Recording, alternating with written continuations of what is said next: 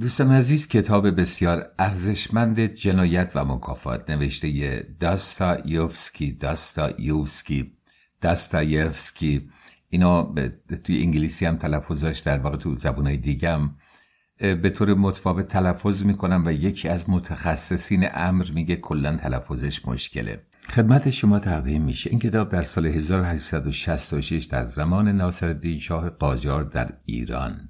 و در سالی که الکساندر دوم در روسیه حکومت می‌کرد در مجله پیام روس منتشر شد. این کتاب رو احتمالا ممکنه خونده باشید چون صدها میلیون نفر این کتاب رو خوندن و مورد بحث بوده این کتاب و مقالات و مطالب مفصلی در موردش نوشته شده. چرا این کتاب اهمیت داره و متفاوت از قصه های عاشقانه یا قصه اینکه در فلان روستای خانی بود یه نفر قلدر بود رفت جلوش واساد و نظرش خان زور بگه.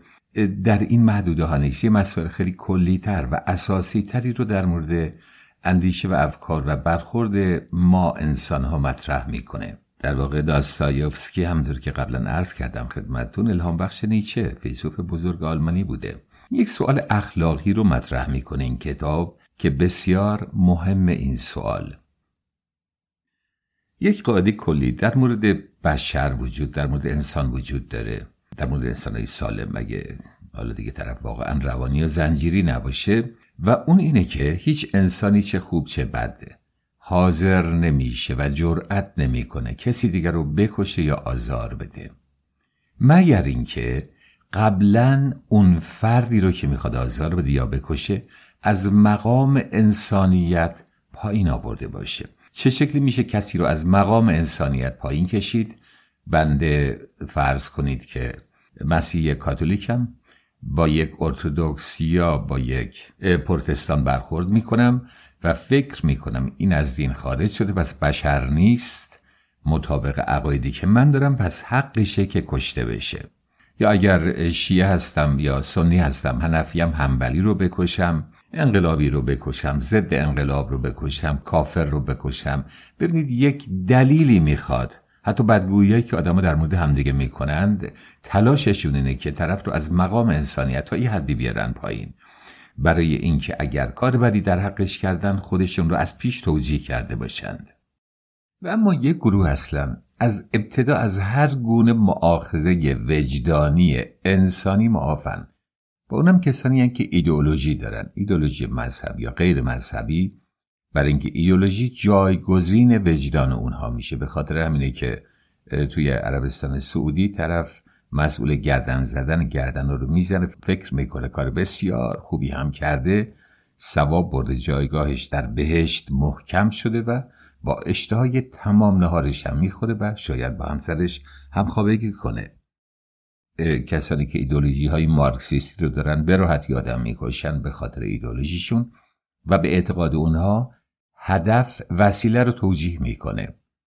و تمام سوال داستایوفسکی در این کتاب اینه که آیا هدف وسیله رو توجیه می‌کنه؟ آیا یک نتیجه اخلاقی یک کار غیر اخلاقی رو توجیه می‌کنه یا نه؟ و این باز برمیگرده به عقاید جرمی بنتام که یکی از آدمای فوقالعاده بوده. آدمی که در سه سالگی شروع کرده حالا انگلیس که می‌دونسته لاتین رو خونده و یاد گرفته و پیوسته پشت میز پدرش مشغول مطالعه بوده. در هفت سالگی ویولون رو یاد گرفته و و خیلی سریع می‌تونست آثار بزرگان رو بزند نابغه بوده. واقعا از هر بابت حالا اگر زمانی فرصت باشه زندگی این جرمی بنتام رو خدمتتون عرض خواهم کرد. یک ایده ای رو ایشون مطرح کرد و که بهش میگن سودمند گرایی. یعنی اینکه سود و نفع جمع مهمتر از نفع فرده بنابراین شما می‌تونید یک منافع گروه کوچکی رو فدا کنید برای بهبود وضعیت یک جمع بزرگتر. در کتابی که قرار داستانش رو خدمتون ارز کنم یا احتمالا داستانش رو قبلا خوندید و می‌دونید این مسائل مطرحه به خاطر اینکه خدمتون ارز کردم در روسیه زبون فرانسه زبون علم بود و همچنین زبان اشراف و به راحتی می‌تونستند آثاری رو که در اروپا مطرح میشه اگر به فرانسه بشه بخونند و از اونچه که در اروپا میگذره در عالم فکر و اندیشه آگاه بشند. روسیه قرن نوزدهم در واقع یک دیگی بود که این اندیشه های مختلف علمی، مذهبی و همچنین اسلاویک خاص روسیه درش می جوشید و پدران و پسران ایوان تورگنیوف هم یا پدران و فرزندان در واقع تا یه حدی میشه گفت اشاره به شکافی که بین نسل ها داشت به وجود می اومد داره. بنابراین شما در طی این داستان مستقیما با عقاید بنتام روبرو هستید. که آیا اگر بنده فرض کنید دوستم رو فدا کنم برای اینکه ده نفر یا صد نفر وضعشون بهتر بشه این کار من اخلاقیه یا نه اون نتیجه اخلاقی وسیع آیا این کار غیر اخلاقی رو توجیه می‌کنه یا نه؟ با یک عقیده دیگری هم باز در این داستان روبرو هستیم و اونم عقاید آدولف کتله بلژیکیه. این آقای آدولف کتله ستاره شناس و ریاضیدان و همچنین متخصص آمار بود و جامعه شناس هم بود.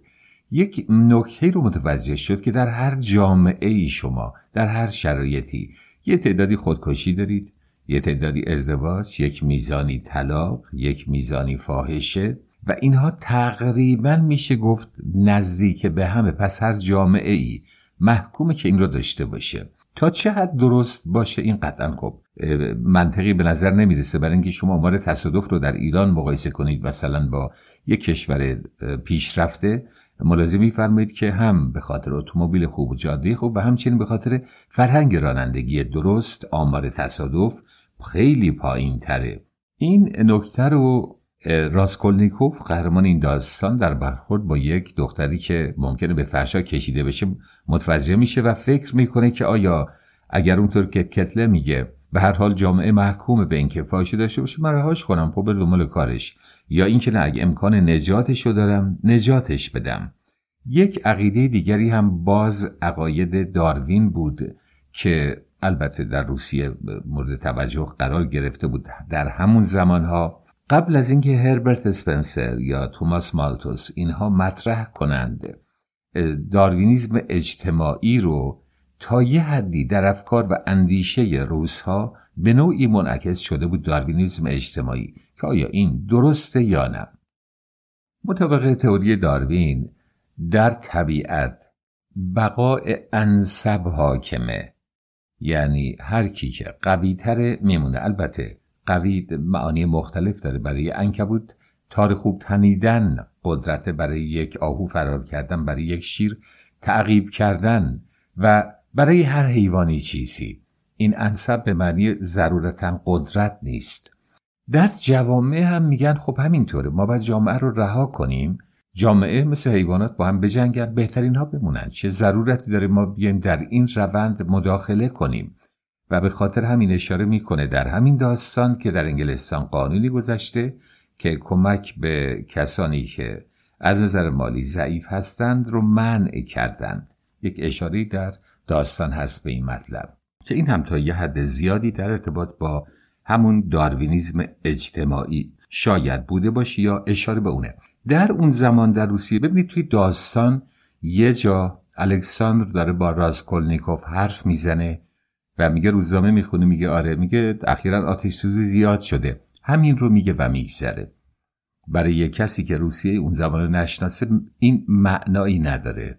خود سوزی شده دیگه. در صورتی که در اون زمان گروه های چریکی و زیرزمینی به وجود اومده بودن. سه گروه فکری سوسیالیستا، پوپولیستا و نهیلیستا که همشون تقریبا عقاید اجتماعی و انسان دوستانه داشتند فعالیت می کردند در کنار گروه های زیرزمینی دیگری مانند فراماسون ها که به هر حال مدیریت انقلاب آمریکا رو کرده بودند مدیریت انقلاب فرانسه رو کرده بودن این گروه و چه بسا حتی مدیریت انقلاب روسیه رو بعدها کردن که البته در این مورد آخری بنده مدرکی یا چیزی ندیدم تا کنون.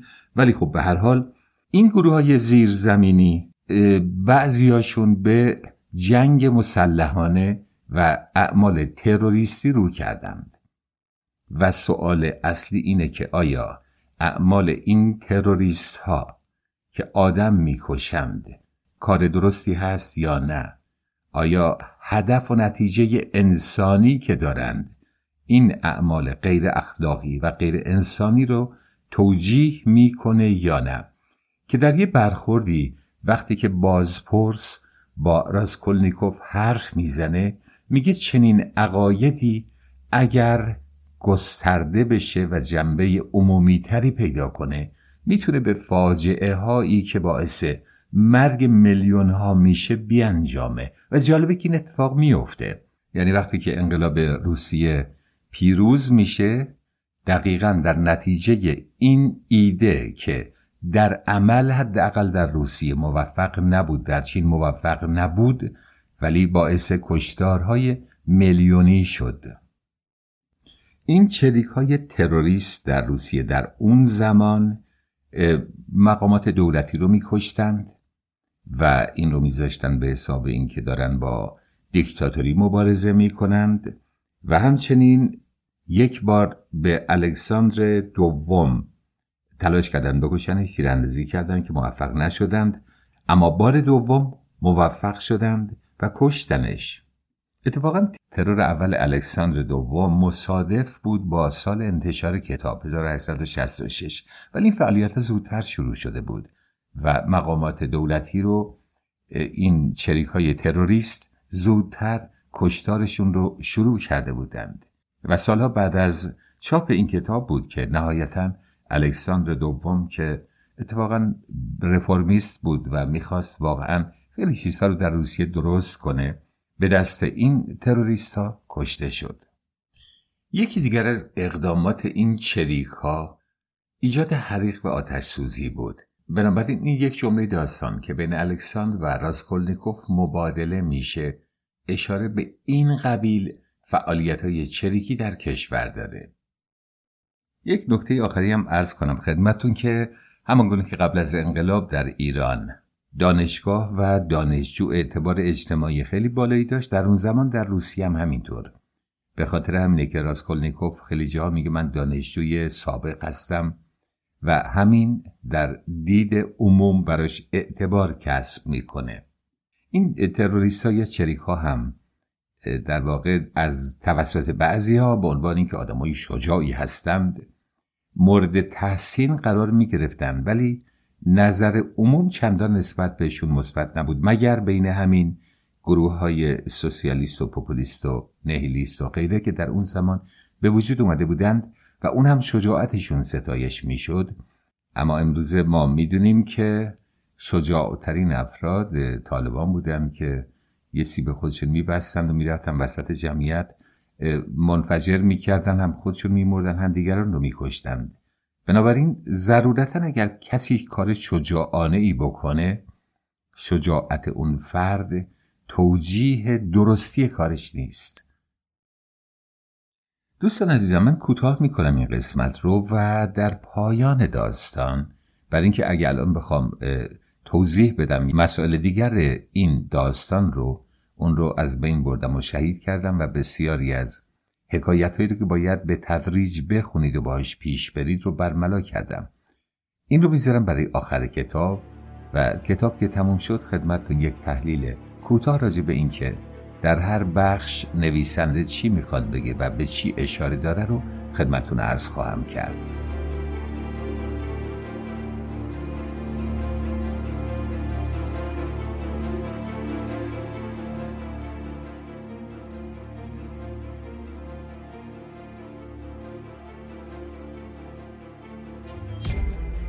جنایت و مکافات. نوشته فئودور داستایفسکی بخش اول. غروب گرم یکی از روزهای اوائل ژوئیه جوانی از اتاق کوچک خود که آن را از ساکنان پس کوچه سین اجاره کرده بود به کوچه گام نهاد و آهسته با حالتی تردیدآمیز به سوی پل که روان شد. هنگام گذشتن از پله ها از برخورد با صاحب خانه خود در امان مانده بود.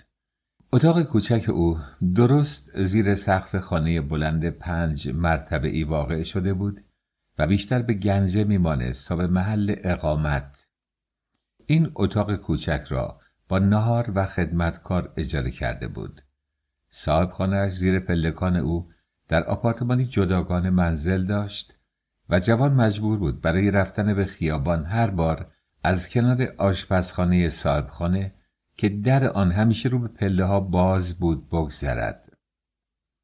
هر بار که از آنجا میگذشت احساس ترس و ناراحتی شدیدی می‌کرد که موجب شرمندگیش می‌شد و از این احساس خطوط چهرهش در هم می‌رفت. جوان به خانم صاحبخانه بدهکاری بسیار داشت و از برخورد با او میترسید.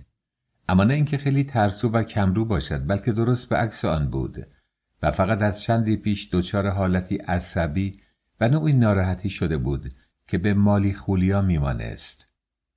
آنچنان در خود فرو رفته و از همه دوری میجست که نه تنها از برخورد با صاحب خانه بلکه از هر برخورد دیگری هم حراس داشت. فشار فقر خوردش کرده بود. هرچند در این اواخر حتی این وضع ناراحت هم دیگر عذابش نمی‌داد. به کارهای لازم زندگی خود نمی رسید و نمی‌خواست هم برسد. در واقع از هیچ صاحب خانه ای حتی اگر علیه او خیال توطع چینی هم می داشت واقعا بیمناک نبود. اما ترجیح می‌داد که چون گربه ای بگریزد و کسی او را نبیند تا اینکه میان پله ها بایستد و به هر سخن ناهنجاری گوش دهد. به لاتایلاتی که اصلا مربوط به او نبود به درخواست پرداخت پول و تهدیدها و شکایتها و آن وقت تازه مجبور هم باشد دست و پا کند و پوزش بخواهد و دروغ بگوید. اما این بار ترس از برخورد با طلبکار خود او را هم وقتی وارد کوچه شد به حیرت انداخت. با تبسمی پرمعنی اندیشید به چه کاری می‌خوام دست بزنم و اون وقت از چه مزخرفاتی میترسم. بله. همه چیز در دست انسانه اما از توانایی خودش استفاده نمی‌کنه چون ترسوه. این دیگه واضحه. راستی مردم از چه چیزی بیشتر میترسن؟ از قدم تازه و از سخن تازه و بدیع خودشون بیشتر از هر چیزی میترسم. اما باید بگم که پر حرف می‌زنم و چون پر حرف می‌زنم کاری انجام نمیدم. یا شاید چون کاری انجام نمیدم زیاد حرف می‌زنم. پر حرفی رو در همین ماهای اخیر یاد گرفتم که تمام شبانه روز رو در گوشه دراز کشیده و فکر شاه وزوزک رو می‌کردم. خب حالا برای چی میرم؟ مگه من ارزه اونو دارم؟ مگه این جدیه؟ نه هیچ جدی نیست. فکر و خیال عوضیه. دلم رو خوش می‌کنم. یه نوع سرگرمیه. بله. شایدم واقعا سرگرمی باشه. گرمای وحشتناک و خفگی و شلوغی و آهک و تیرهای ساختمان و آجر و گرد و خاک خیابان را گرفته بود. و همه اینها بوی گند مخصوصی در هم آمیخته بود. همان بویی که به مشام هر فرد پترزبورگی که توانایی اجاره خانه ییلاقی را نداشته باشد آشناست.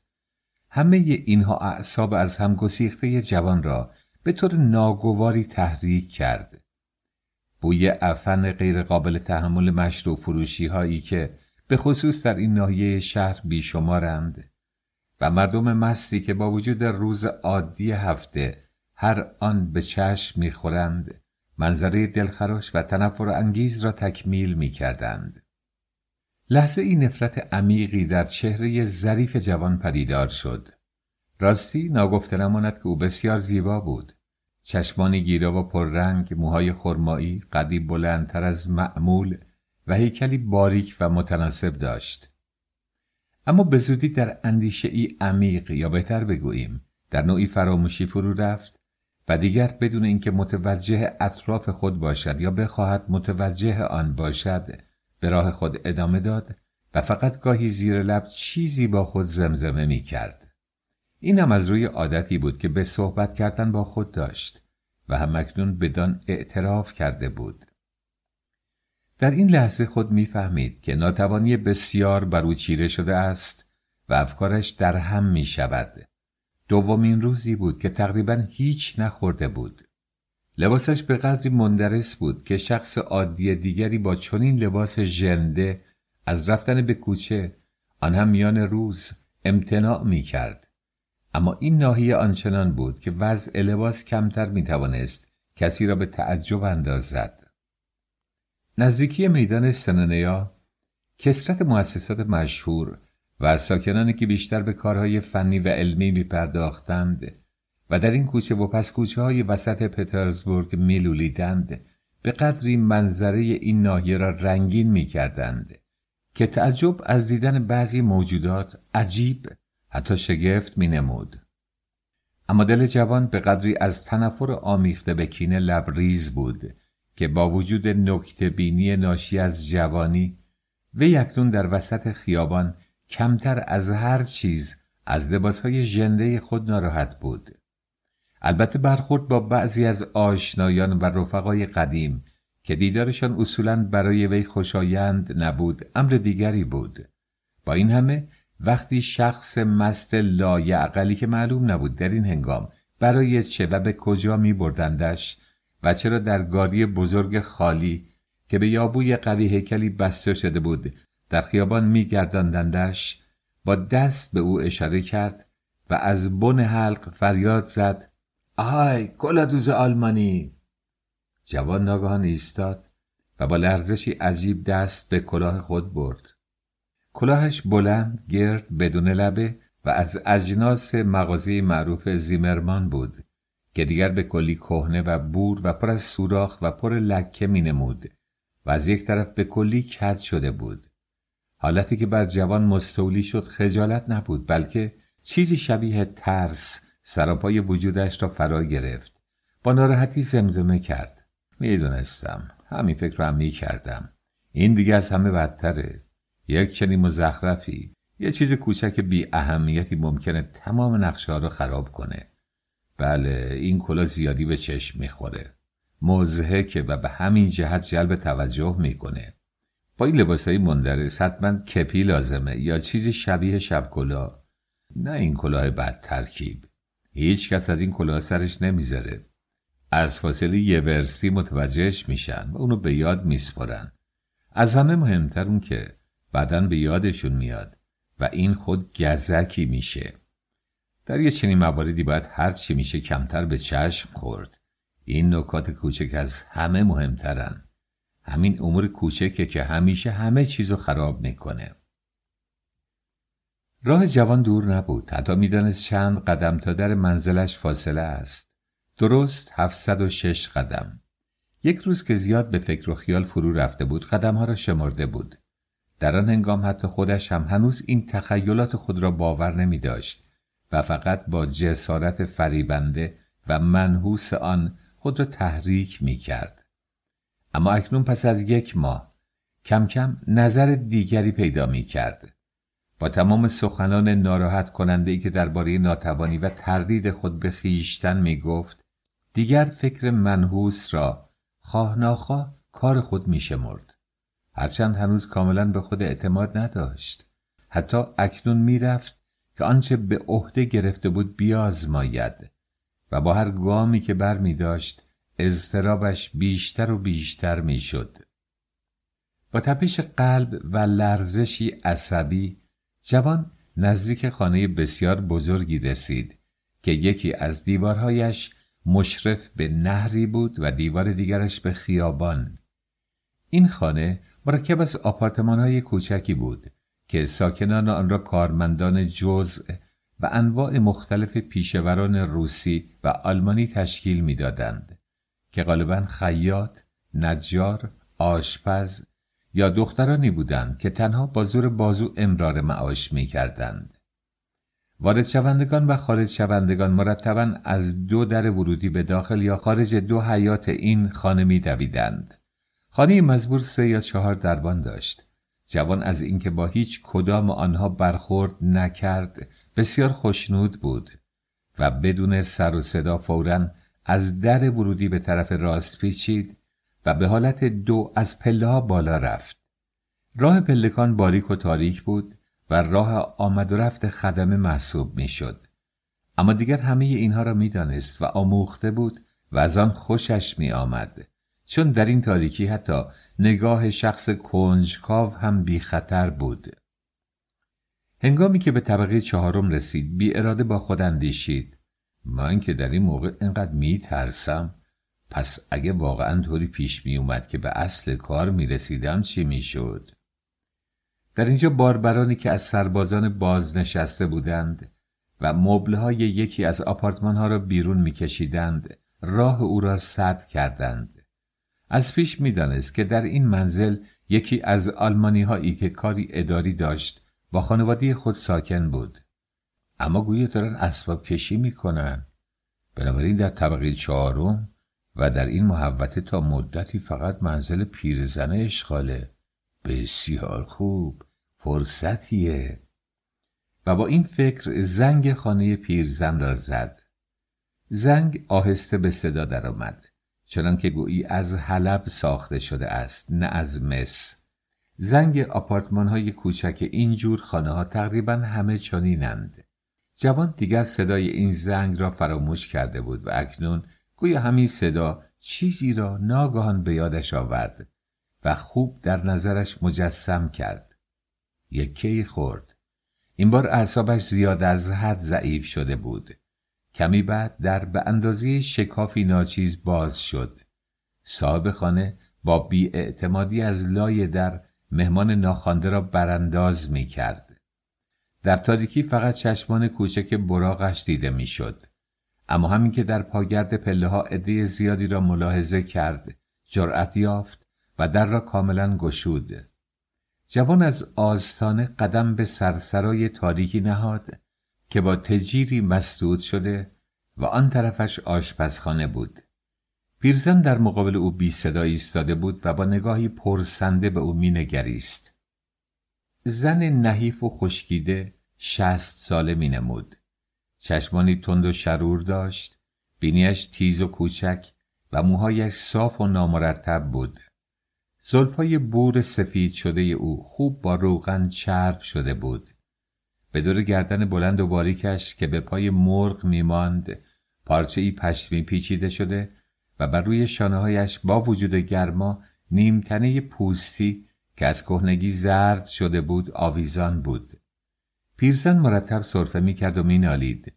گویا جوان نگاه مخصوصی به پیرزن افکند زیرا ناگهان در چشمان او باز همان بیاعتمادی ظاهر شد. جوان که به یاد آورد باید مهربان باشد نیم تعظیمی کرد و با عجله گفت بنده راسکولنیکوف دانشجو هستم. یه ماه پیش خدمتتون رسیده بودم. پیرزن که نگاه استفهام آمیز خود را از چهره او بر نمی گرفت شمرده شمرده گفت یادمه آقا جون خوب یادمه که اومده بودین. راسکولنیکوف از بیاعتمادی پیرزن کمی ناراحت و متعجب شده بود به سخنان خود ادامه داد. بله و باز برای همون کار. و با احساسی نامطبوع اندیشید شاید اون همیشه اینطوریه و اون بار متوجه نشده بودم. پیرزن ساکت ماند. گویی در اندیشه فرو رفته بود. سپس کنار رفت و با اشاره به در در حالی که مهمان را به جلو انداخت گفت بفرمایید آقا جان. جوان داخل اتاق کوچکی شد که دیوارهایش را کاغذ زرد رنگی پوشانده بود. و پشت دری نازک داشت.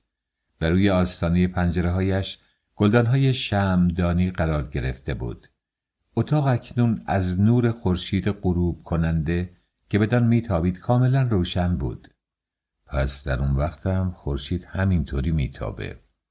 و با این فکر که گویی اتفاقا از مخیلش گذشت راسکولنیکوف نگاهی تند به تمام اشیاء اتاق انداخت تا هر قدر ممکن باشد وضع اتاق را بهتر بداند و به خاطر بسپارد اما در اتاق چیز به خصوصی نبود تمام مبل اتاق که خیلی کهنه و از چوب زرد رنگی ساخته شده بود عبارت بود از نیمکتی که تکیگاه چوبی آن بسیار بزرگ و محدب می نمود. میز بیزی شکلی که در مقابل نیمکت قرار داشت میز توالتی که آینه آن بین دو جرز اتاق جا گرفته بود چند صندلی کنار دیوار و دو سه تصویر بسیار ارزان که دختر خانم های آلمانی را پرنده به دست مجسم می کردند و در قاب های زردی به دیوار نصب شده بودند. تمام اساسی همین بود. در گوشه مقابل تصویری نسبتا کوچک پیسوزی روشن بود. همه چیز بسیار تمیز می نمود. هم کف اتاق و هم مبلها به قدری روغن خورده بودند که می درخشیدند. جوان اندیشید که این کار الیزابت است. در تمام این منزل اثری از گرد و خاک دیده نمی‌شد. راسکولنیکوف فکر خود را دنبال کرد. فقط پیش پیر دختره شرور و بدجنس همچین نظافتی رو میشه دید و با کنجکاوی چشم به پرده چیتی دوخت که مقابل در کوچک اتاق دیگر آویزان بود. در آن اتاق تخت خواب پیرزن و گنجه قرار داشت. راسکولنیکوف هرگز تا به حال در آن نظر نینداخته بود. تمام آپارتمان شامل همین دو اتاق بود. پیرزن چون وارد اتاق شد مانند سابق مقابل جوان ایستاد تا درست به صورت او نگاه کند و با لحنی جدی پرسید چی می‌خواهید؟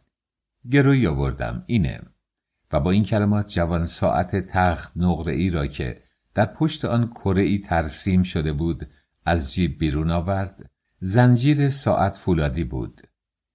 گروی سابقم که مدتش سر اومده سه روز پیش یک ماه تموم شد. من نزول یک ماه دیگرم میدم. صبر کنین. این دیگه بسته به میل من آقا جون که صبر بکنم یا جنس شما رو بفروشم.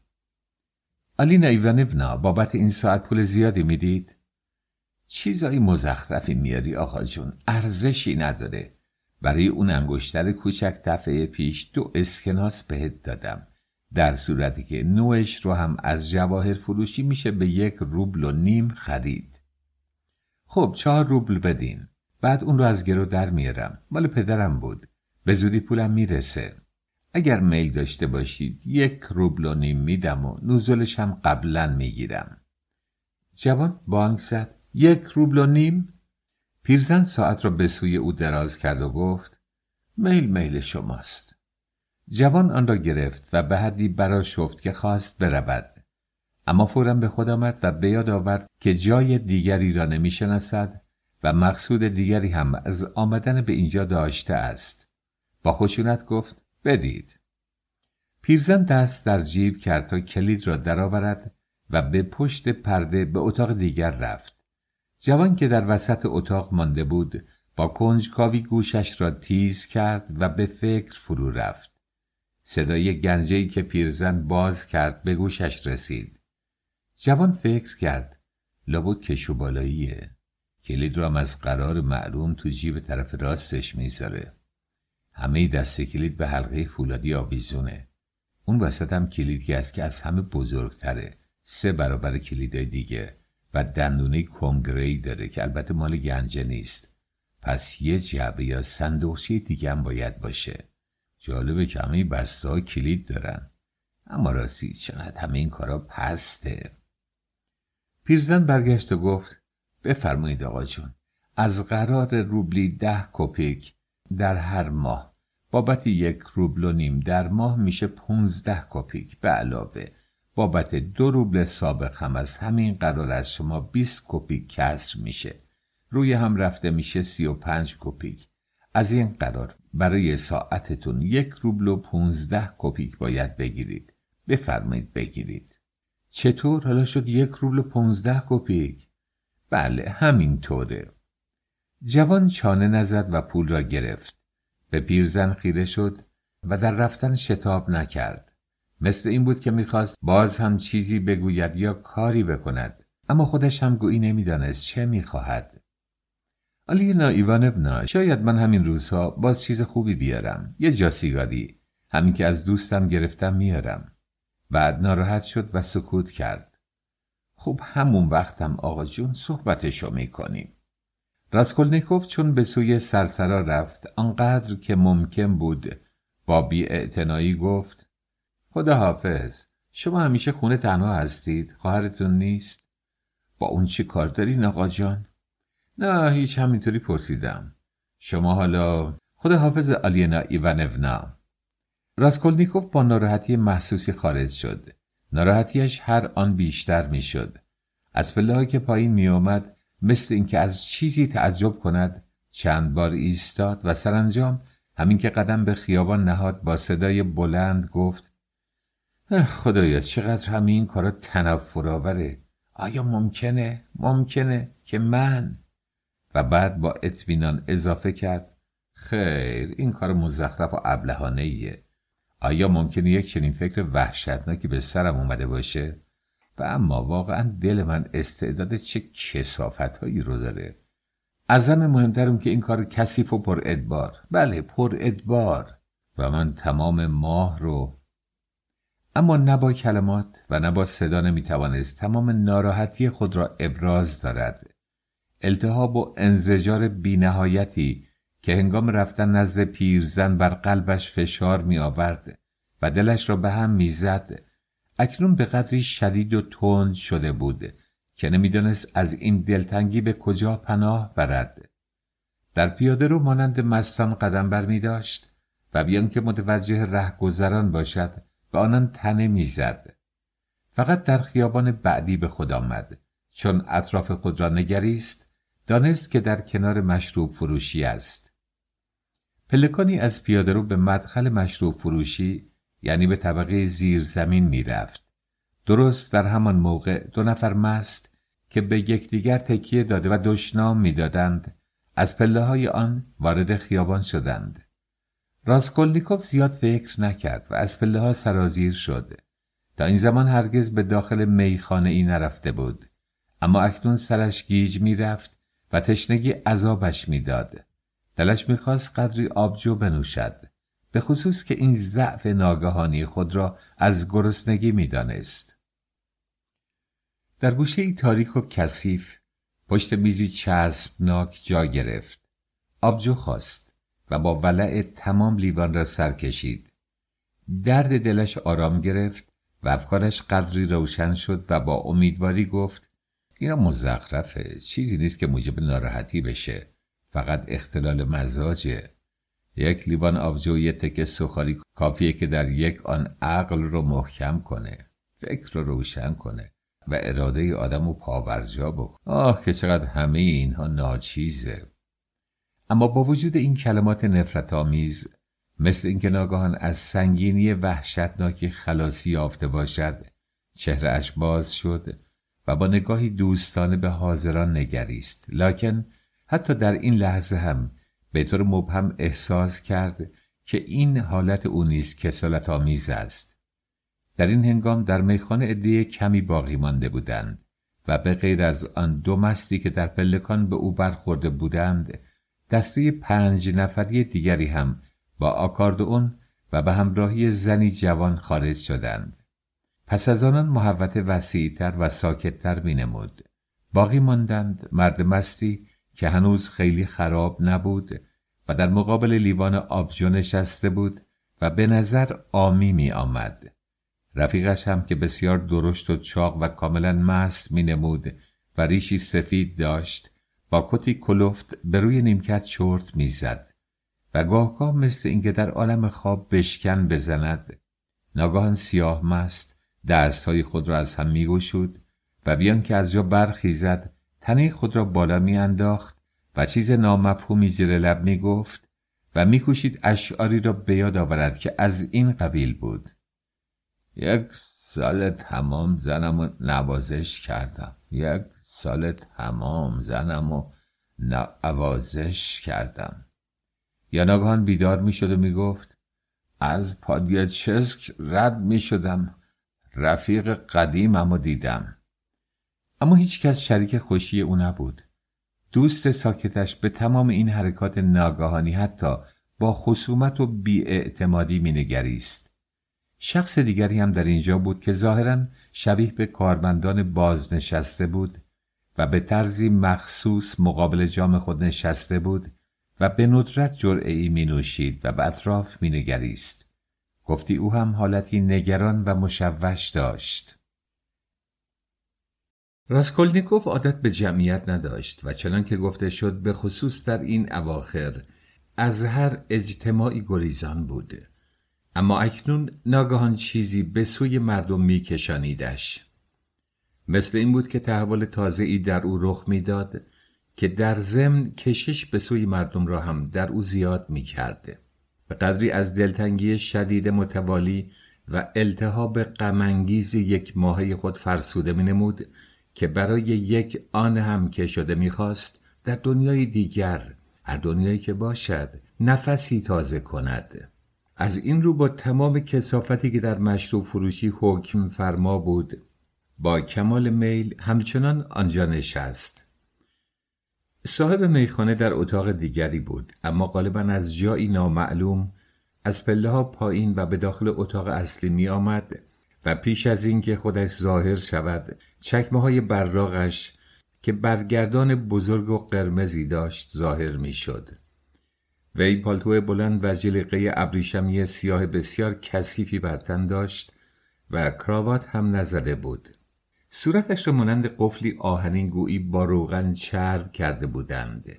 پشت پیشخان پسری چهارده ساله ایستاده بود و در کنارش پسر بچه ای جوانتر بود که اگر مشتریان چیزی می‌خواستند می‌داد. روی پیشخان خیارهای بسیار کوچک، سخاری سیاه و ماهی بریده دیده می‌شد و از همه اینها بوی بسیار نامطبوعی برمیخواست.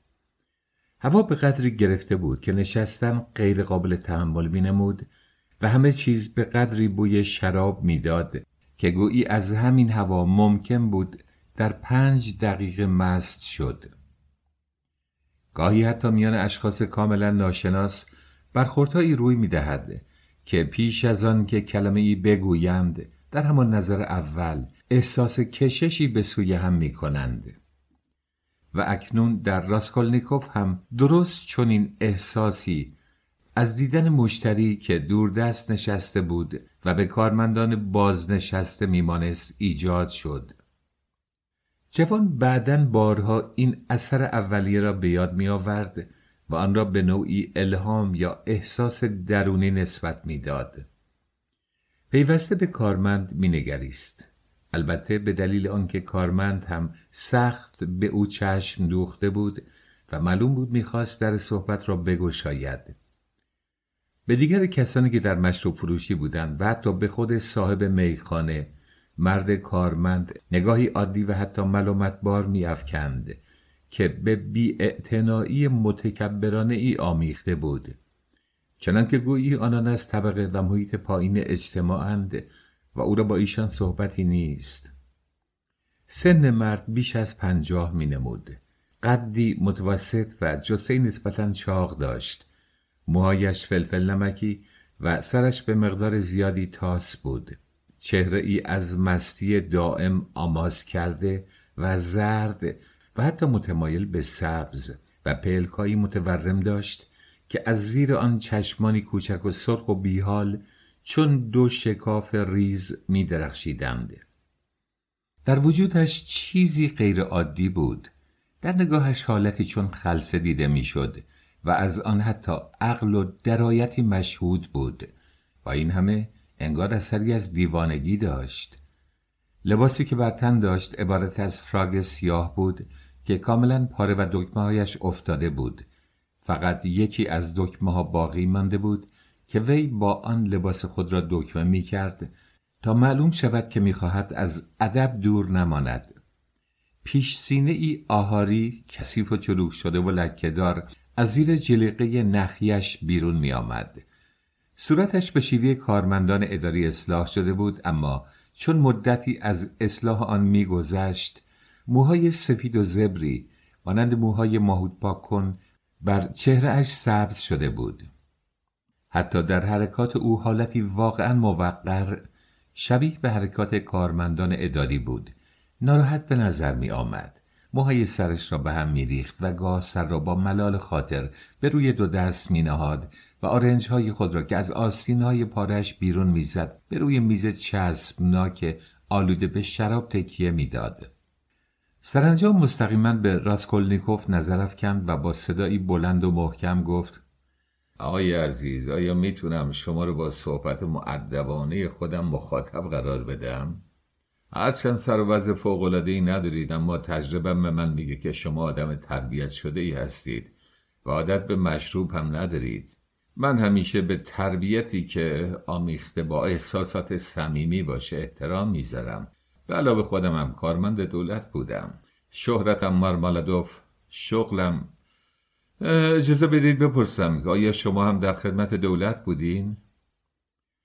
جوان که هم از چنین لحن پرپیچ و تاب و هم از سوالی به این سراحت و بی تکلف در شگفت شده بود جواب داد نه تحصیل می کنم و با وجود میلی که چندی پیش به مصاحبت با مردم داشت اکنون با اولین جمله که واقعا به او خطاب شده بود ناگاهان همان حس نامطبوع و عصبانیت و تنفری دا کرد که معمولا نسبت به هر شخص ناشناسی که با او تماس می گرفت یا در صدد تماس گرفتن بود در خود احساس می کرد. کارمند با صدای بلند گفت پس دانشجو یا از دانشجویان سابق هستید من همینطور فکر می کردم تجربه آقا جان تجربه پی در پی. و به علامت تحسین انگشتش را به پیشانی نهاد. دانشجو بودید یا در رشته علمی مطالعه می کردید اجازه بدید. و از جای خود برخاست. تلو تلو خورد. ظرف مزه و گیلاس خود را برداشت و با کمی فاصله در کنار جوان نشست. مست بود. اما پر آب و تاب و هوشمندانه صحبت می کرد. فقط گاهی در بعضی موارد رشته سخن را از دست می‌داد و پرچانگی می کرد. با ولعی خاص به راسکولنیکوف روی آورد چنانکه گویی او هم یک ماه تمام با کسی صحبت نکرده بود با لحنی نسبتا پر تمتراغ گفت آقای عزیز نداشتن گناه نیست و این حقیقتی مسلم همچنین می‌دونیم که مسیح هم کار خوبی نیست بله خوب هم می‌دونیم. اما بیچارگی آقا جان بیچارگی عیبه. با نداشتن پول شما هنوز می‌تونید شرافت و احساسات باطنی خودتون رو حفظ کنید. و حال که در بیچارگی هرگز هیچ کس نمی‌تونه چنین کنه. بیچاره رو حتی با چوب بیرون نمی‌کنن. با جارو از اجتماع انسان ها میرو بندش تا توهین بیشتری بهش کرده باشم و حق هم دارند. چون در بیچارگی تنها خود من نیستم که حاضرم به خودم توهین کنم.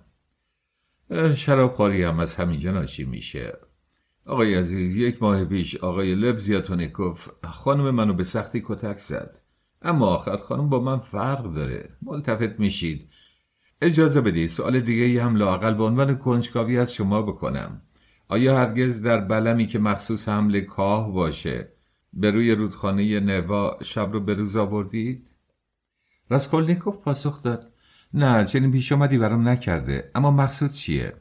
خب اما من از اونجا میام و پنجمی شبم هست که در این ازنا کارمند گیلاس را پر کرد و سر کشید و به فکر فرو رفت. واقعا هم پرهای کاه به روی لباس و موهای وی به چشم می‌خورد. احتمال قوی می‌رفت که پنج روز تمام لباسهایش را در نیاورده و دست و رویش را نشسته باشد دستهایش به خصوص کثیف و چرب و قرمز بود و ناخونهای سیاه داشت. به نظر می رسید که سخنان او توجه همه را هرچند بکندی جلب کرده بود. پسرانی که پشت پیشخان ایستاده بودند هر هر خندیدند. صاحبخانه گویا عمدن از اتاق فوقانی پایین آمد تا به حرفای آدم با مزه گوش بدهد در حالی که با تنبلی اما با غروری خاص خمیازه می‌کشید در کناری جای گرفت از قرار معلوم مارمالادوف را در اینجا مدت ها بود که می شناختند. شاید هم علاقه و استعداد به این نوع سخنگویی را وی در نتیجه عادت به صحبت پیاپی با ناشناسان در قهوه ها به دست آورده بود. این عادت به سخن گفتن نزد بعضی از شرابخواران و به خصوص نزد کسانی که در منزل زیاد رو نمی بینند یا مورد تحکم قرار می گیرند تبدیل به احتیاج می شود و همین جهت هم در اجتماع شرابخواران اینان گویی همیشه میکوشند تا برای خود احقاق حقی یا چنانچه ممکن باشد کسب احترامی کنند صاحبخانه با صدای بلند گفت مسخره پس چرا کار نمی کنی؟ اگه کارمندی چرا خدمت نمی کنی؟ مارمالدوف این سوال را دستاویز قرار داد و در حالی که فقط راسکولنیکوف را مخاطب قرار داد مثل اینکه جوان از او سوال کرده باشد گفت چرا خدمت نمی کنم آقای عزیز؟ چرا خدمت نمی کنم؟ مگه دلم نمی سوزه از اینکه بیهوده خودم و این همه کوچک و خار می کنم؟ مگر هنگامی که آقای لبزیاتونیکوف یک ماه پیش شخصا همسر منو کتک زد و منم مست افتاده بودم رنج نمی بردم. اجازه بدید آقای جوان. آیا برای شما پیش اومده که که بی هیچ امیدی پولی به قرض بخواید؟ پیش اومده اما مقصودتون از بدون امید چیه؟ یعنی به کلی امید با علم قبلی به این که از این کار نتیجه نمی‌گیرید. مثلا شما قبلا و به خوبی می‌دونید که این شخص این مرد بی نهایت خوشنیت و خیر به هیچ وجه پولی به شما نخواهد داد. چون می‌خوام بپرسم آخه بر چی بده؟ اون که می‌دونه من پولشو پس نخواهم داد. از روی دلسوزی بده. اما آقای لبزیانده گفت که مراقب اندیشه های تازه است. چندی پیش توضیح می‌داد که در زمان ما دلسوزی حتی از نظر علمی ممنوعه. چنانکه در انگلستان که علم اقتصاد حکم فرمایی می‌کنه مدتیه که از این نظر پیروی می‌کنن پس من از شما می‌پرسم آخه چرا پول بده؟ حال با اینکه شما قبلا می‌دونید که اون به شما چیزی نخواهد داد باز راه میافتید و پس دیگه چه رفتنی داره؟ آخه کسی دیگری نیست. به جای دیگه نمی‌تونید رو کنید. آخه هر کس باید بتونه به یه جایی پناه بیاره. چون مواردی پیش میاد که حتما لازم انسان بتونه به یک جا و هر جا که باشه بره. دختر من زندگیش رو با جواز زرد میگذرونه. جواز زرد جواز روسپیگریه. این کلمات را مارمالادوف من جمله و در حالی که با ناراحتی به جوان مینگریست ادا کرد. چیزی نیست. همین که دید دو پسر بچه پشت میز پوزخندی زدند و صاحب میخانه تبسمی نمود فورا و با عجله اما با آرامش اضافه کرد. چیزی نیست آقای عزیز چیزی نیست. من از این سر تکون دادن ناراحت نمیشم چون دیگه مردم همه چیزو می‌دونن و تمام اسرار فاش میشه و من نسبت به این امر هم حس تنافری ندارم بلکه رضا و تسلیم دارم. باشه اینطور باشه. آدمیزاد اینطوره. اجازه بدید آقای جوون آیا می‌تونید؟ اما نباید با کمتر واضحتر گفت. نمیگم می‌تونید بلکه باید بگم جرأت دارید همی الان که به من نگاه می‌کنید. به طور یقین بگید که من خوک نیستم؟ جوان جوابی نداد. ناطق پس از اینکه با کمال وقار منتظر شد تا صدای هر هر در اتاق خاموش شد ادامه داد. خوب خوب گیرم من خوکم اما اون خانومه. من صورت حیوانی دارم. اما کاترینا ایوانونا همسر من شخصی تربیت شده و دختر سرهنگیه. گیرم که من پست باشم اما اون هم روح بلندی داره و هم پر از احساساتیه که در اثر تربیت واجد نجابته و با این همه کاشون دلش به حال من میسوخت. آقای عزیز آقا جون آخه واجبه که هر انسانی لاقل کسی رو داشته باشه که برای اون دلسوزی کنه. کاترینا ایوانونا گرچه خانم نیکوکاریه اما بی انصافه هرچند که من خودمم می‌فهمم که اگه موهای منو می‌کشه فقط از روی دلسوزیه. و چون با صدای خنده ای شنید با وقار و سنگینی محکمی تکرار کرد بله آقای عزیز بدون خجالت از آن می‌کنم که موهای منو می‌کشه و می‌کنه. اما خداوندا چه می‌شد اگه حتی یک بار؟ ولی نه همه اینها بیهوده است و گفتن نداره. چرا اونچه می‌خواستم؟ بارها روی داده و بارها برای من دلسوزی کردم. اما اما این دیگه از خصوصیات منه و من در ذات حیوانم. صاحب میخانه در حال خمیازه گفت البته. مارمالدوف مش را محکم به روی میز زد و گفت این از خصوصیات منه. می‌دونید؟ آیا می‌دونید آقای من که من حتی جورابای اون رو فروختم و با پول شراب خوردم؟ اشتباه نکنید کفشاشو نفروختم. چون اگر کفشاشو میفروختم چندان عجیب نبود. من جوراب جورابای اون رو صرف نوشیدن کردم. رو سری اون رو هم که از کرک نرم بز بود و سابقا به اون هدیه داده بودن و مال خود اون بود نه مال من. اون رو هم صرف نوشیدن کردم.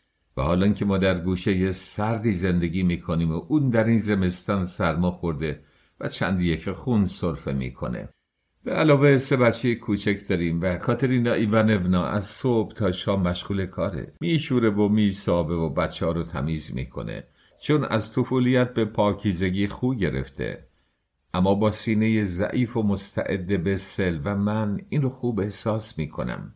مگه من حس ندارم؟ هرچه بیشتر می نوشم بیشتر احساس می کنم به همین جهت هم می نوشم چون در این نوشیدن دنبال درد و عذاب هستم. می نوشم چون می‌خوام عذاب بکشم.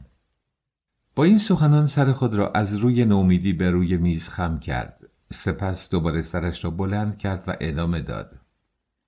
آقای جوان در چهره شما نوعی غم و رنج می‌بینم.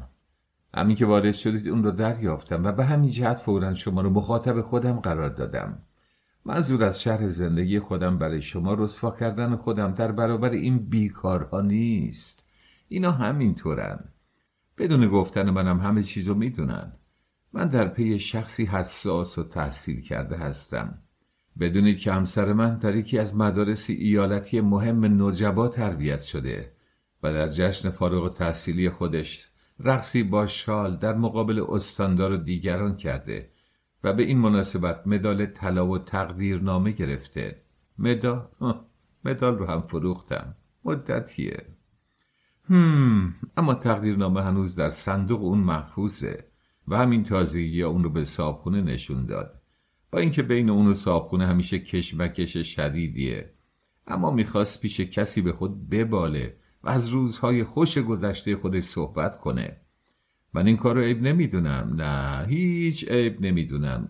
چون این تنها چیزیه که از خاطرات پیش برش باقی مونده و بقیه همه به باد رفته. بله. بله خانمی با حرارت متکبر و سرسخت. کف اتاق رو خودش میشوره و با نون سیاه می‌سازه. اما نسبت به خودش اجازه بی احترامی نمیده. به همین جهت هم خشونت آقای لبزیاتنیکوف رو نخواست به اون ببخشه. و چون آقای لبزیاتنیکوف اونو به خاطر خشونتش زد اون بیشتر از قصه تا از درد ضربات بستری شد. بیوه بود که من گرفتمش و سه بچه داشت. یکی از دیگری کوچکتر. با شوهر اول خودش که افسر پیاده بود از روی عشق عروسی کرده بود و از خونه پدرش فرار کرده بود. شوهرش رو بی نهایت دوست داشت اما اون رو به ورقبازی آورد و کارش به محاکمه کشید و مرد. آخر کار خیلی زنشو می‌زد. با اینکه کاترینا ایوانونا هم کوتاه نمیومد من این رو به طور یقین و از روی اسناد می‌دونم. اما هر وقت شوهر سابقش رو به یاد میاره اشک در چشماش حلقه می‌زنه و منو به خاطر اون سرزنش می‌کنه. من هم از این خوشحالم. بله خوشحالم. چون دست کم در تخیلات خودش سعادت از دست رفتشو باز می‌بینه. بعد از شوهر سابق خودش با سه بچه کوچک در شهرستانی دور افتاده و وحشی باقی موند. منم در اون زمان اونجا بودم. اون در چنان بیچارگی نومیدانه ای بود که با اینکه من پیش آمد و یه گوناگون زیادی دیدم اما حتی از وصف اون عاجزم. خویشاوندانش هم از اون رو برگردونده بودن به علاوه خودش هم مغرور بود بیش از حد مغرور بود. من در اون وقت آقای عزیز در اون وقت منم که زنم مرده بود و از زن خودم دختر یازده ساله داشتم. تقاضای ازدواج با اون رو کردم. چون تحمل دیدن چنان عذابی رو نداشتم. از اینکه چنین زن تربیت شده و تحصیل کرده و از خانواده معروف حاضر شد با من ازدواج کنه می‌تونید به خوبی قضاوت کنید که بدبختیش تا چه حد بوده. بله عروسی کرد. گریه کنان و زاری کنان. در حالی که دستای خودشو به هم میسایید زن من شد. چون پناه دیگه ای نداشت. می‌فهمید آقای عزیز؟ آیا می‌فهمید بی پناهی یعنی چی؟ نه شما این رو هنوز نمی‌فهمید. و تمام سالها من با تقدس ایمان به وظیفه خودم رفتار کردم و دست به این نزدم. مرد اشاره به نیم بطری کرد. چون احساس دارم اما با همین کارم تونستم دلشو به دست بیارم. در ضمن از کارم کنار گذاشته شدم. بی اون که تقصیری داشته باشم. فقط به دلیل اینکه می‌خواستن کارمند رو عوض کنن. اون وقت بود که دیگه شروع کردم. یک سال و نیم پیش بود که عاقبت بعد از دور گردی ها و بدبختی های خیلی زیاد به این پای تخت زیبا که با مجسمه های بیشمار آراسته شده رسیدیم.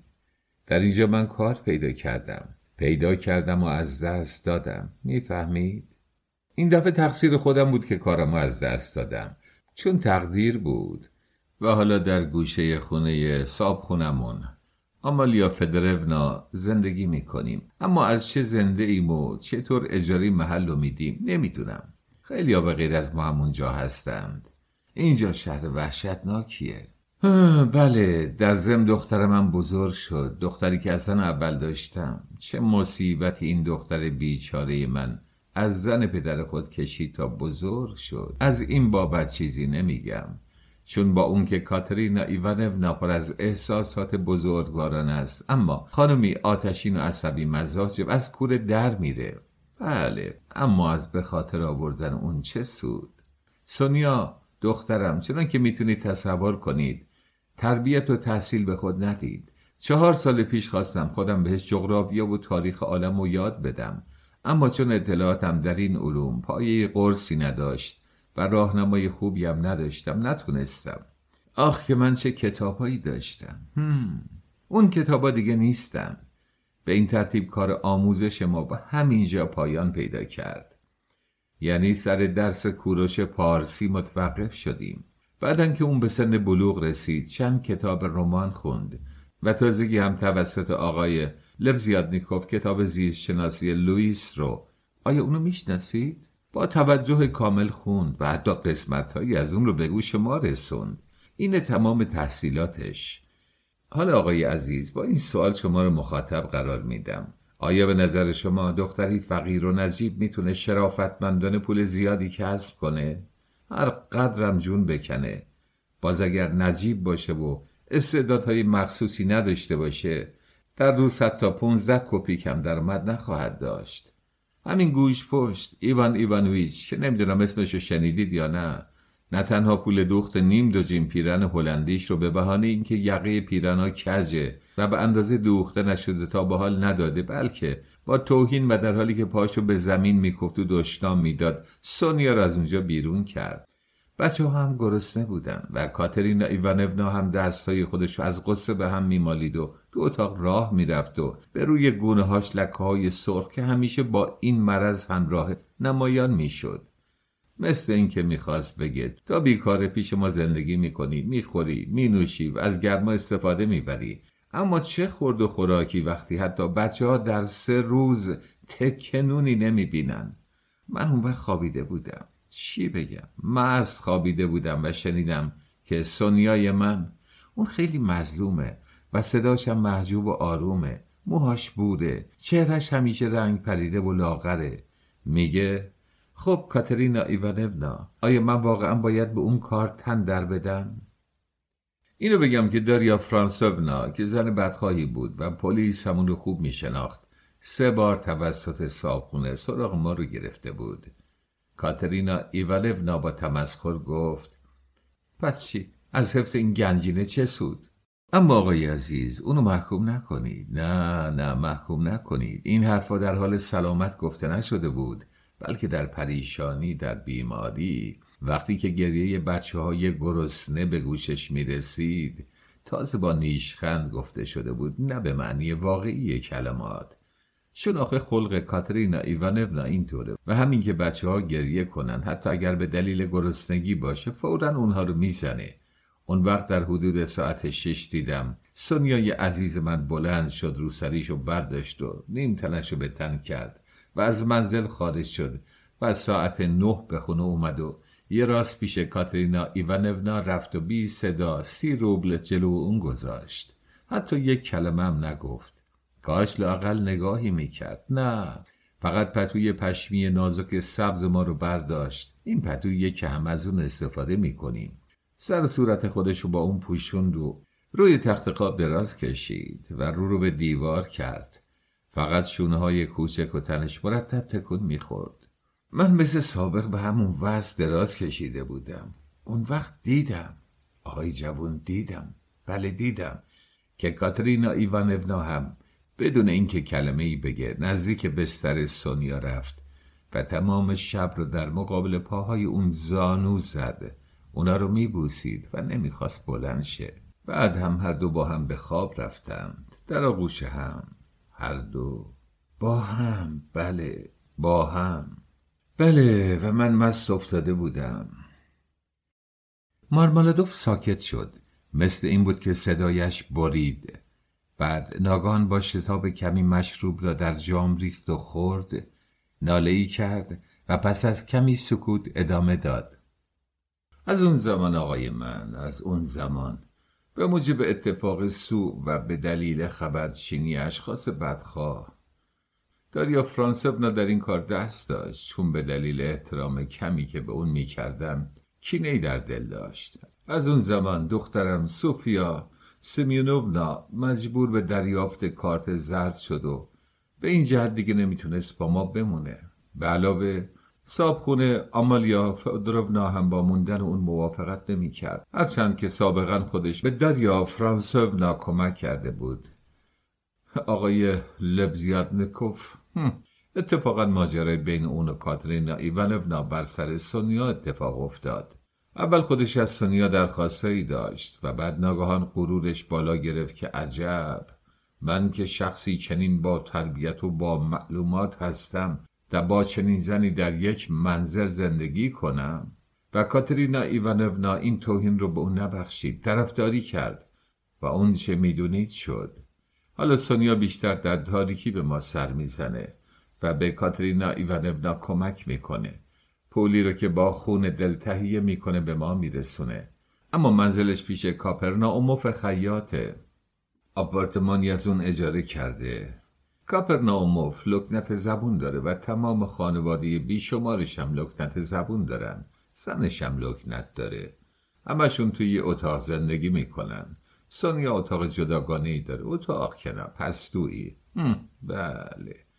مردمی بیچاره و با لکنت زبان. بله صبح روز بعد بلند شدم. لباسای پاره خودم رو پوشیدم. دستا رو به طرف آسمان دراز کردم.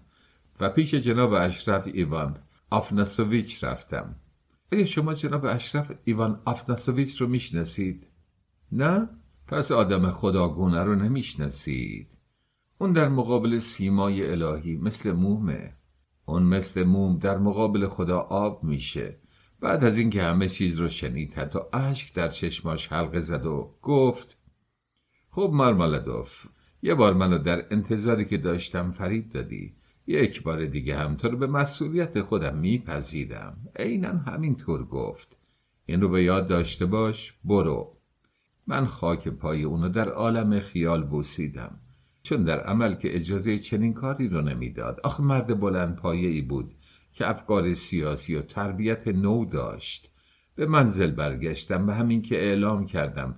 دوباره به خدمت گمارده شدم و حقوق بگیر شدم. خدا می‌دونه که چه ها کردند. مارمالادوف باز با ناراحتی شدید صحبتش را قطع کرد. در این موقع دسته از شرابخواران که همه آنان کاملا مست بودند از کوچه وارد میفروشی شدند و در آستانه در صدای ساز و آواز نارسای بچه های هفت ساله که ترانه کلبه کوچک را میخواندند بلند شد. میخانه شلوغ شد. صاحب مشروب فروشی و خدمتکاران به تازه واردان پرداختند. مارمالدوف بدون توجه به تازه واردان به داستان خود ادامه داد. به نظر می آمد که دیگر سخت از حال رفته است. اما هرچه مزتر می شد پرحرفیش بیشتر گل می کرد. خاطره کار موفقیت آمیز چندی پیش مثل این بود که او را سر حال آورده بود. به طوری که درخشندگی خاصی در چهرهش نمایان شد. راسکولنیکوف با دقت گوش می‌داد. این واقعه آقای من پنج هفته پیش بود. بله. همین که کاترینا ایوانونا و سونیا هر دوشون این مطلب رو دونستند. و خدا همدا گویی در سرزمین الهی جایی پیدا کردم. سابقا مثل حیوان میافتادم و فقط و فقط فحش در کار بود. اما حالا همه رو که پنجه راه می‌رفتند. بچه ها رو آروم می‌کردند. می‌گفتند خسته شده استراحت می‌کنه هیس. از اون به بعد قبل از رفتن سر کار به من قهوه می‌دادند. سرشیر گرم می‌کردند. سعی می‌کردن سرشیر تقلبی نباشه. میشنوید؟ و از کجا تونستن یازده روبل و پنجاه کپیک جمع کنن نمی‌دونم.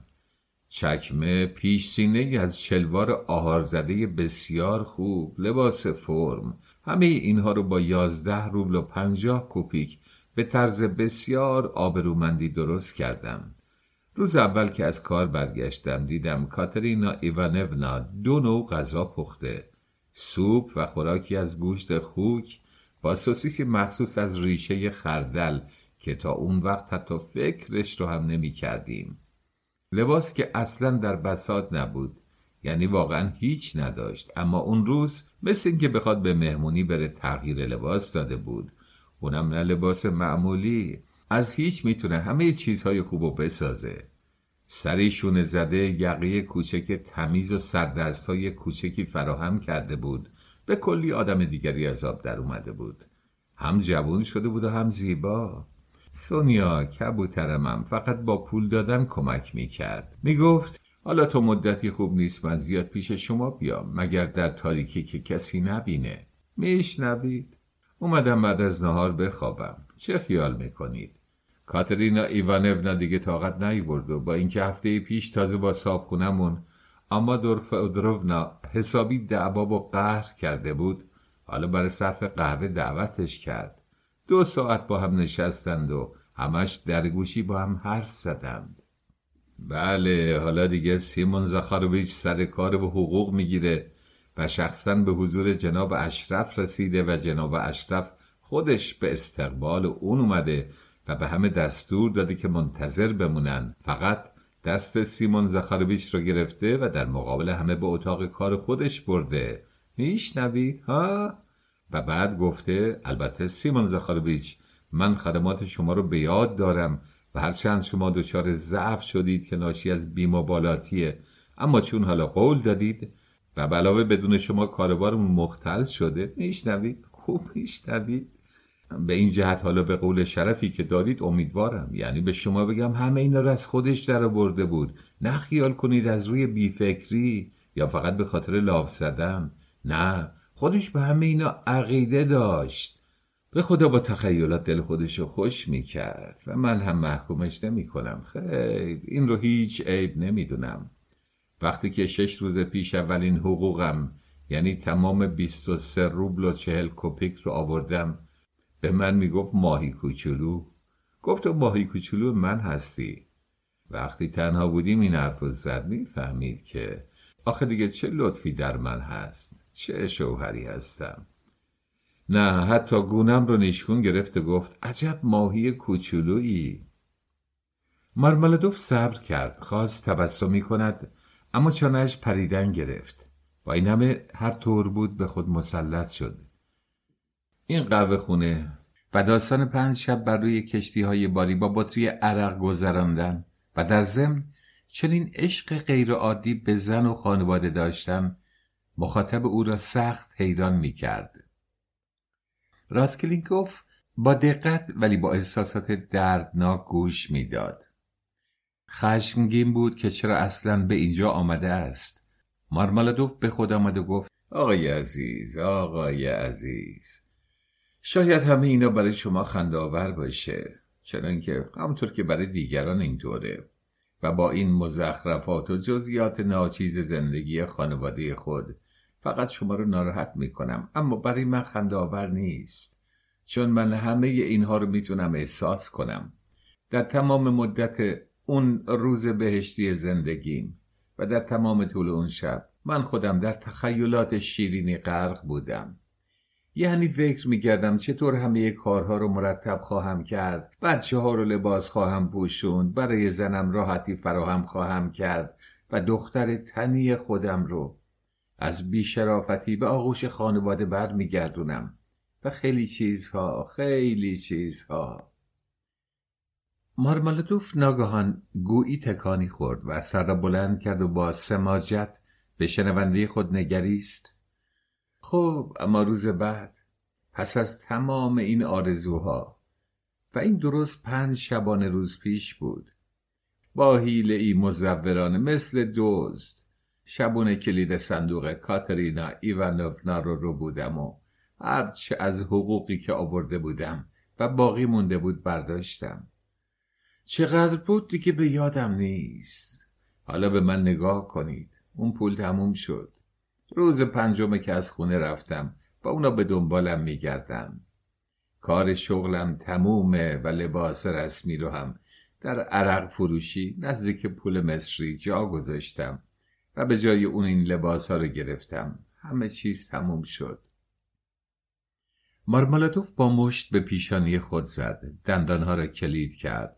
چشمها را بست و با تمام سنگینی تن آرنج را به میز تکیه داد اما پس از لحظه ای چهرهش ناگاهان تغییر کرد و با نوعی رندی عمدی و پررویی ساختگی نگاهی به راسکلینکوف کرد خندید و گفت امروزم پیش سونیا بودم.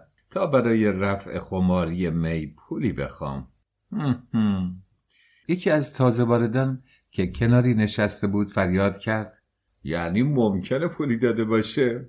و سپس از بن حلق خندید. مارمالدوف تنها راسکلینکوف را مخاطب ساخته و گفت همین نیم بطریم از اون پول خریدم. سی کپک بیرون آورد. با دست خودش. آخرین پولش بود. هرچی داشت داد. خودم دیدم.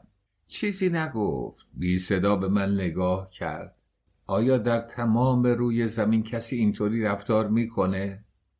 شاید در اون بالا بالاها دلسوزی می‌کنن در آسمونا و به جای سرزنش و توبیخ گریه می‌کنن. و این دردناکتره خیلی دردناکتره اگر سرزنش نکنن.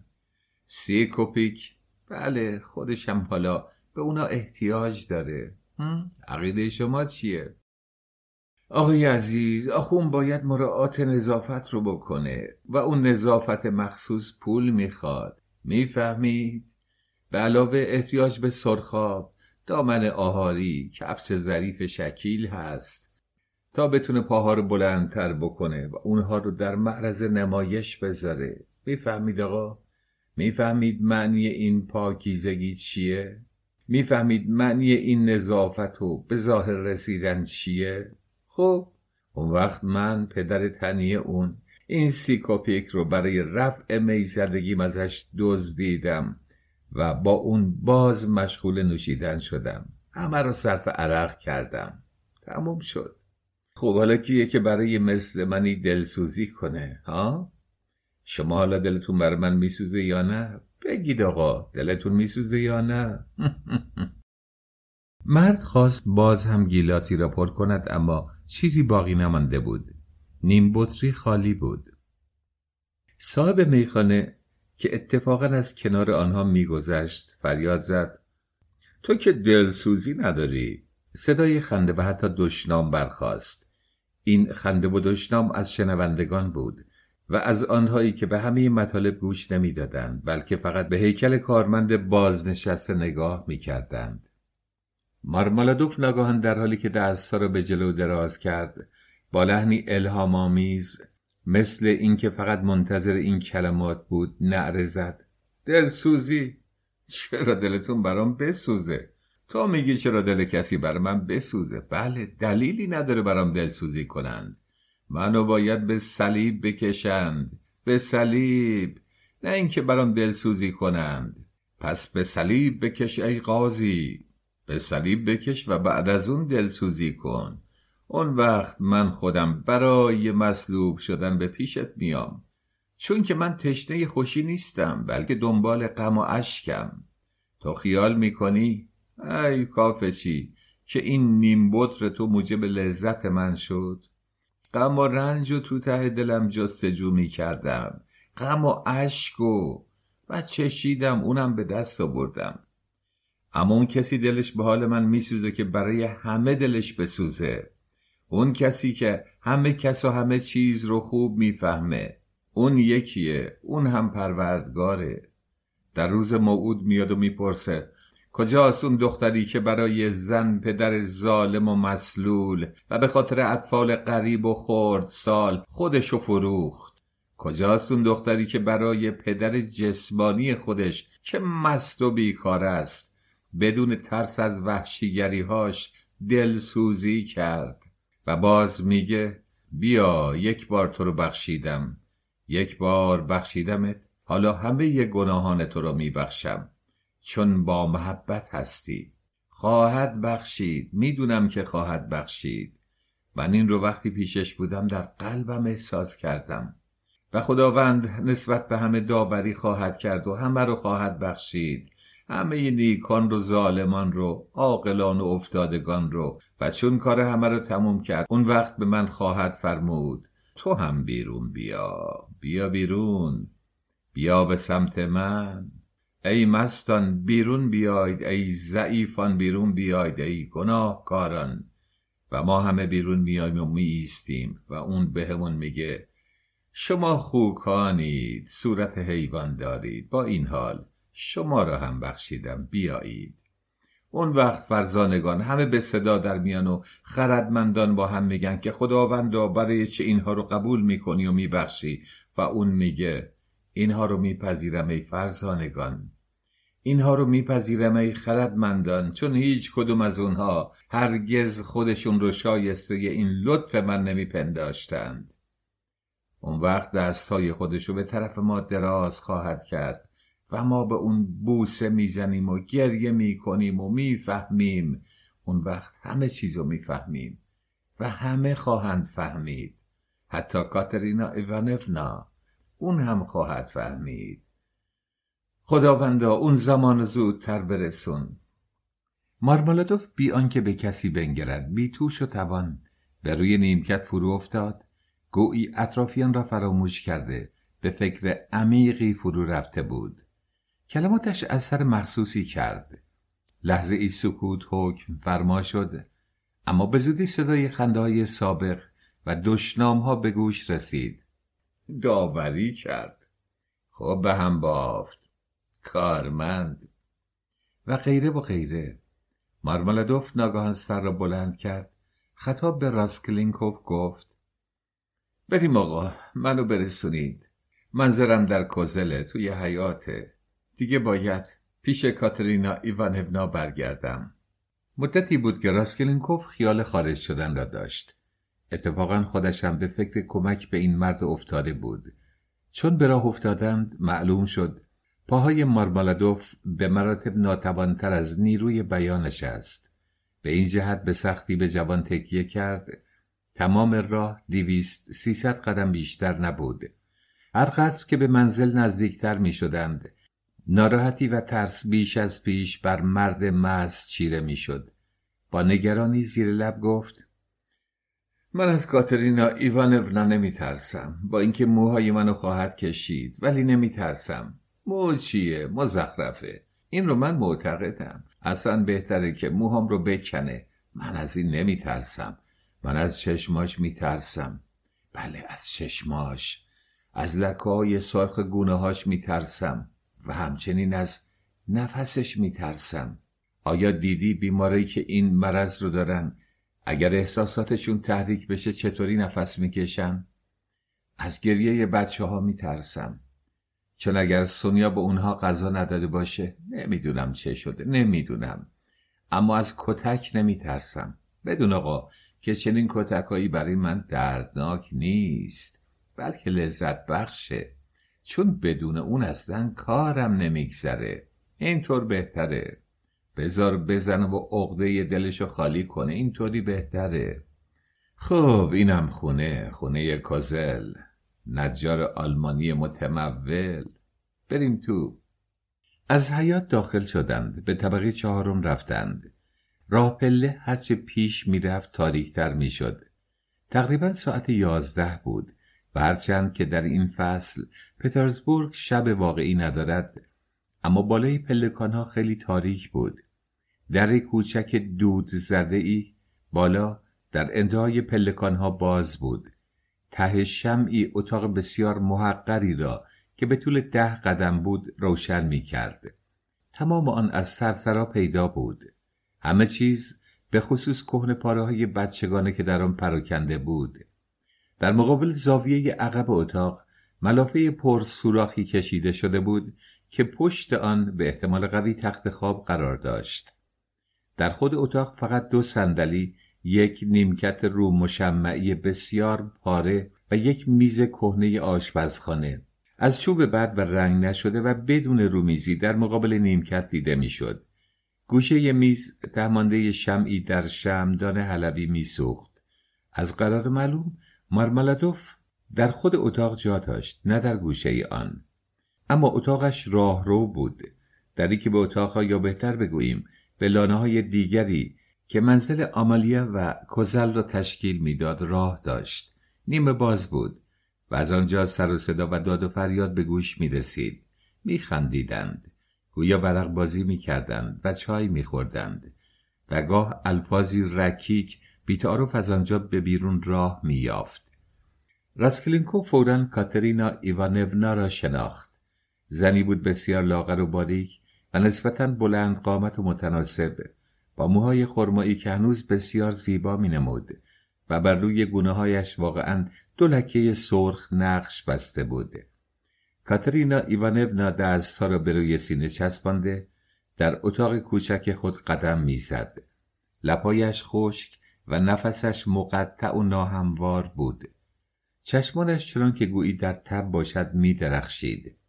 اما نگاهش خشن و بی حرکت بود و چهره نگران مسلول او در پرتو نور لرزان آخرین روشنایی شمع به آخر رسیده حالت چهره بیماران را داشت به نظر راسکلینکوف سی ساله می نمود و واقعا جفت مارمالادوف نبود زن اصلا متوجه تازه واردان نشد و صدای آنان را نشنید.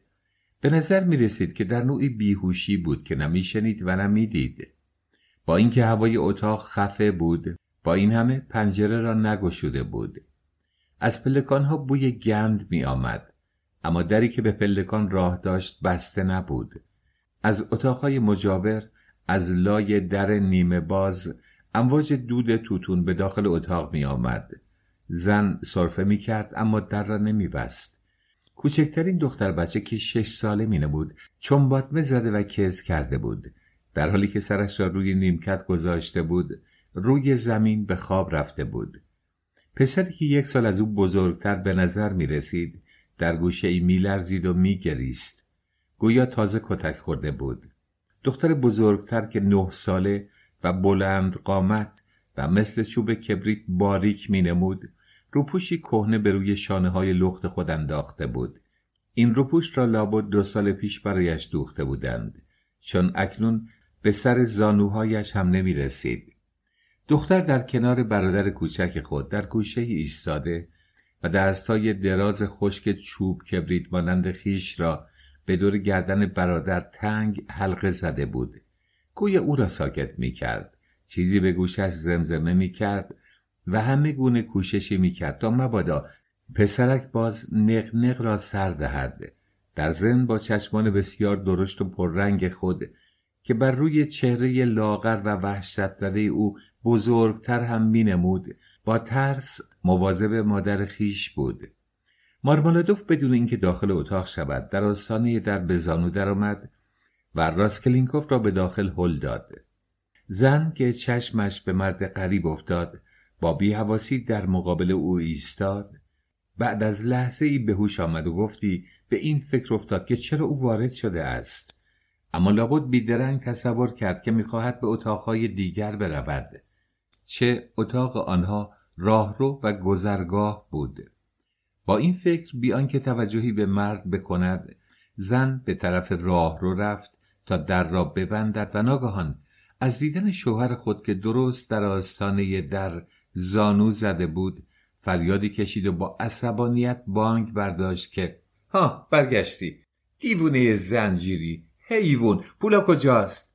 تو جیبات چی هست؟ نشو بده ببینم. لباستم عوض شده. لباس خودت کو. پولا کجاست؟ حرف بزن.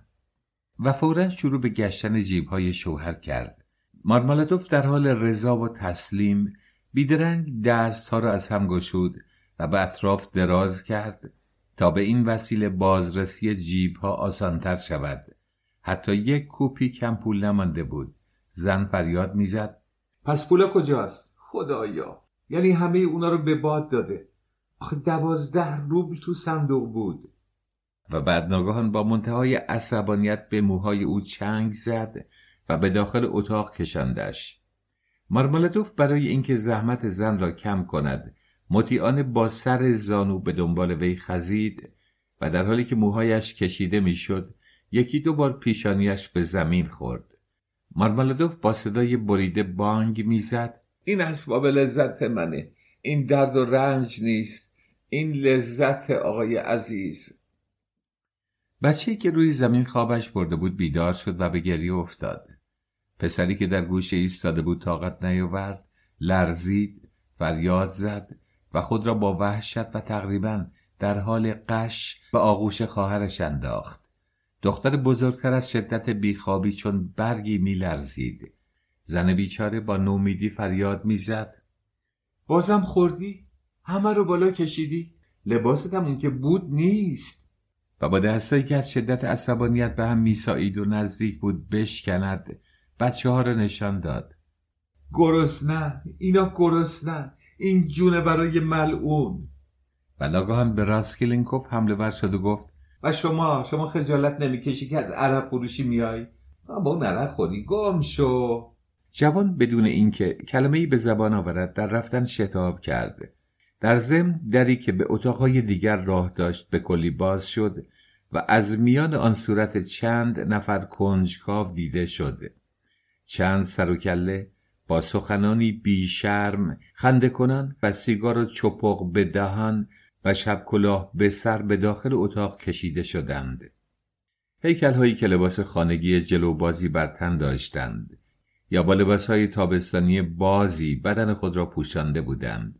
برخی ورق به دست دیده می شدند خنده آنها هنگامی که زلف های مارمالادوف کشیده می شد و او به روی زمین می خزید و فریاد می زد که این اسباب لذت من است به خصوص از ته دل بود. بعضی ها حتی کم کم داخل اتاق می شدند. ناگهان فریادی بلند شد. آمالیا از میان جمعیت عبور کرده به خیال خود برای برقراری نظم می آمد به کاترین گفت دفعه صدومه که میگم باید اتاق رو خالی کنی. این اختار با کلمات زننده و فحشایی همراه بود. راسکولنیکوف بقیه یک روبلی را که در میخانه خورد کرده بود پیش از آنکه برود پولهای مسی را از جیب بیرون آورده و بدون اینکه کسی ببیند آن را کنار پنجره گذاشت. ولی وقتی که به پله رسید از سخاوت خود پشیمان شد. چیزی نمانده بود که دوباره برگردد. با خود فکر می‌کرد چه حماقتی کردم؟ اون سونیا رو دارم ولی من کسی رو ندارم.